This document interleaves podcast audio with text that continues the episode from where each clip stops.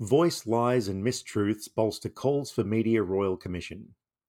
The No campaign won the referendum by muddying, misrepresenting, contradicting, and lying about what the voice is and its consequences, writes Dr. Victoria Fielding. Opposition leader Peter Dutton's No campaign was ugly, aggressive, and deceitful. It also openly spread hate towards Indigenous people and misrepresented factual history about the experiences of Indigenous people post colonisation.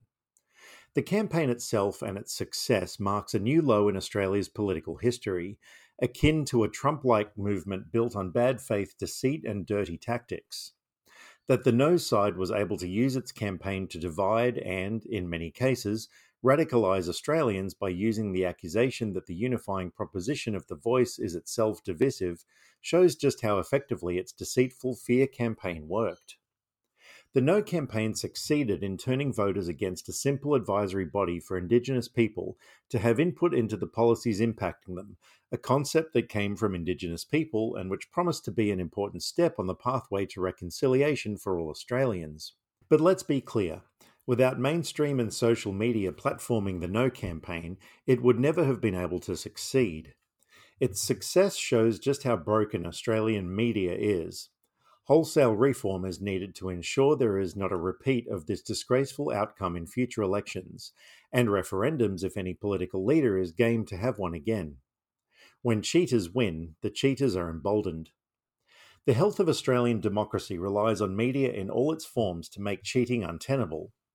Where to from here? The Albanese government should hold a royal commission into the strength of Australian media and its ability to underpin a healthy democracy. There are four key areas of media practice and regulation that should be investigated. Truth in political advertising. It was clear from the beginning of the referendum campaign that the No camp was reliant on misinformation to make its case. Yet, despite fact checkers finding that the No arguments in referendum pamphlets were misleading, they were sent to every Australian household regardless. These lies were allowed and were emboldened because there is no federal truth in political advertising laws that held the No campaign accountable for lying in its advertising. Without these laws, Liberal politicians were allowed to legally post misinformation ridden materials to voters. No campaign groups, Fair Australia and Advance, were also able to use social media platforms like TikTok to create viral content based on deceitful scaremongering and false information. If the federal government had in place laws similar to those in South Australia and the ACT, which outlaw deceptive advertising, there would be accountability and a disincentive to undermine democracy through deceit. Abuse of concentrated media power.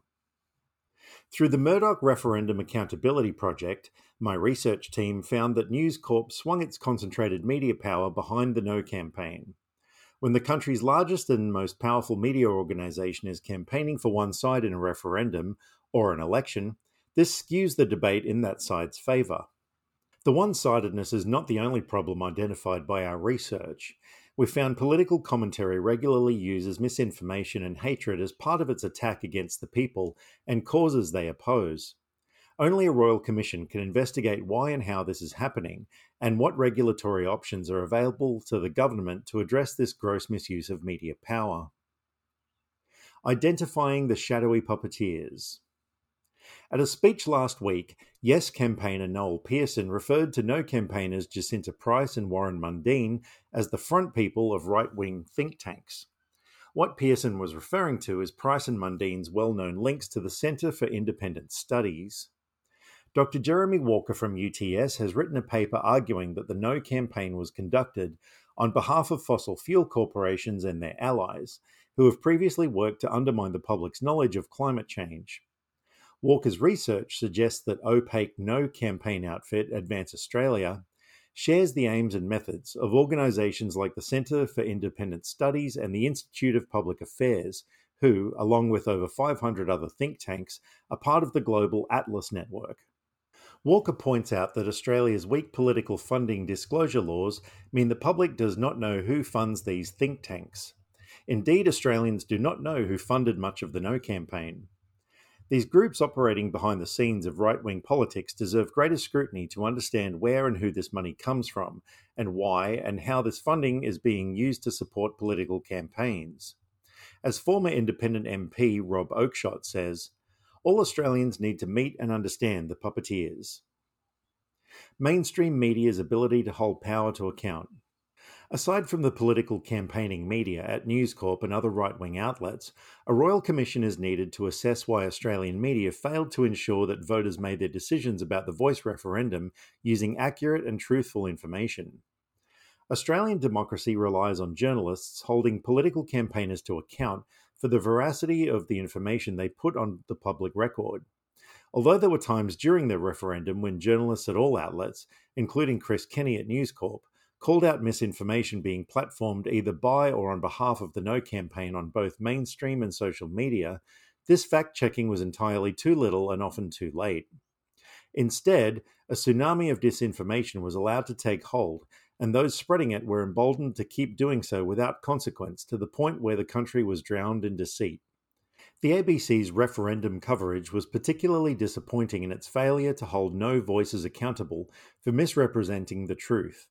To put it bluntly, journalists at the ABC seemed more interested in ticking the he said, she said balance box by platforming yes and no voices in equal measure than they are in being watchdogs in holding those voices to account. When the No campaign is able to use the mainstream media to platform lies that undermine democracy, journalists are failing at their most important task of ensuring the public is not misled. A Royal Commission is needed to understand the complex failures of Australia's media landscape, where mainstream and social media platforms are being used to subvert the public's access to truth. These four areas of media are each a major problem and, crucially, are interrelated. Until we grapple with them, democracy will continue to degrade.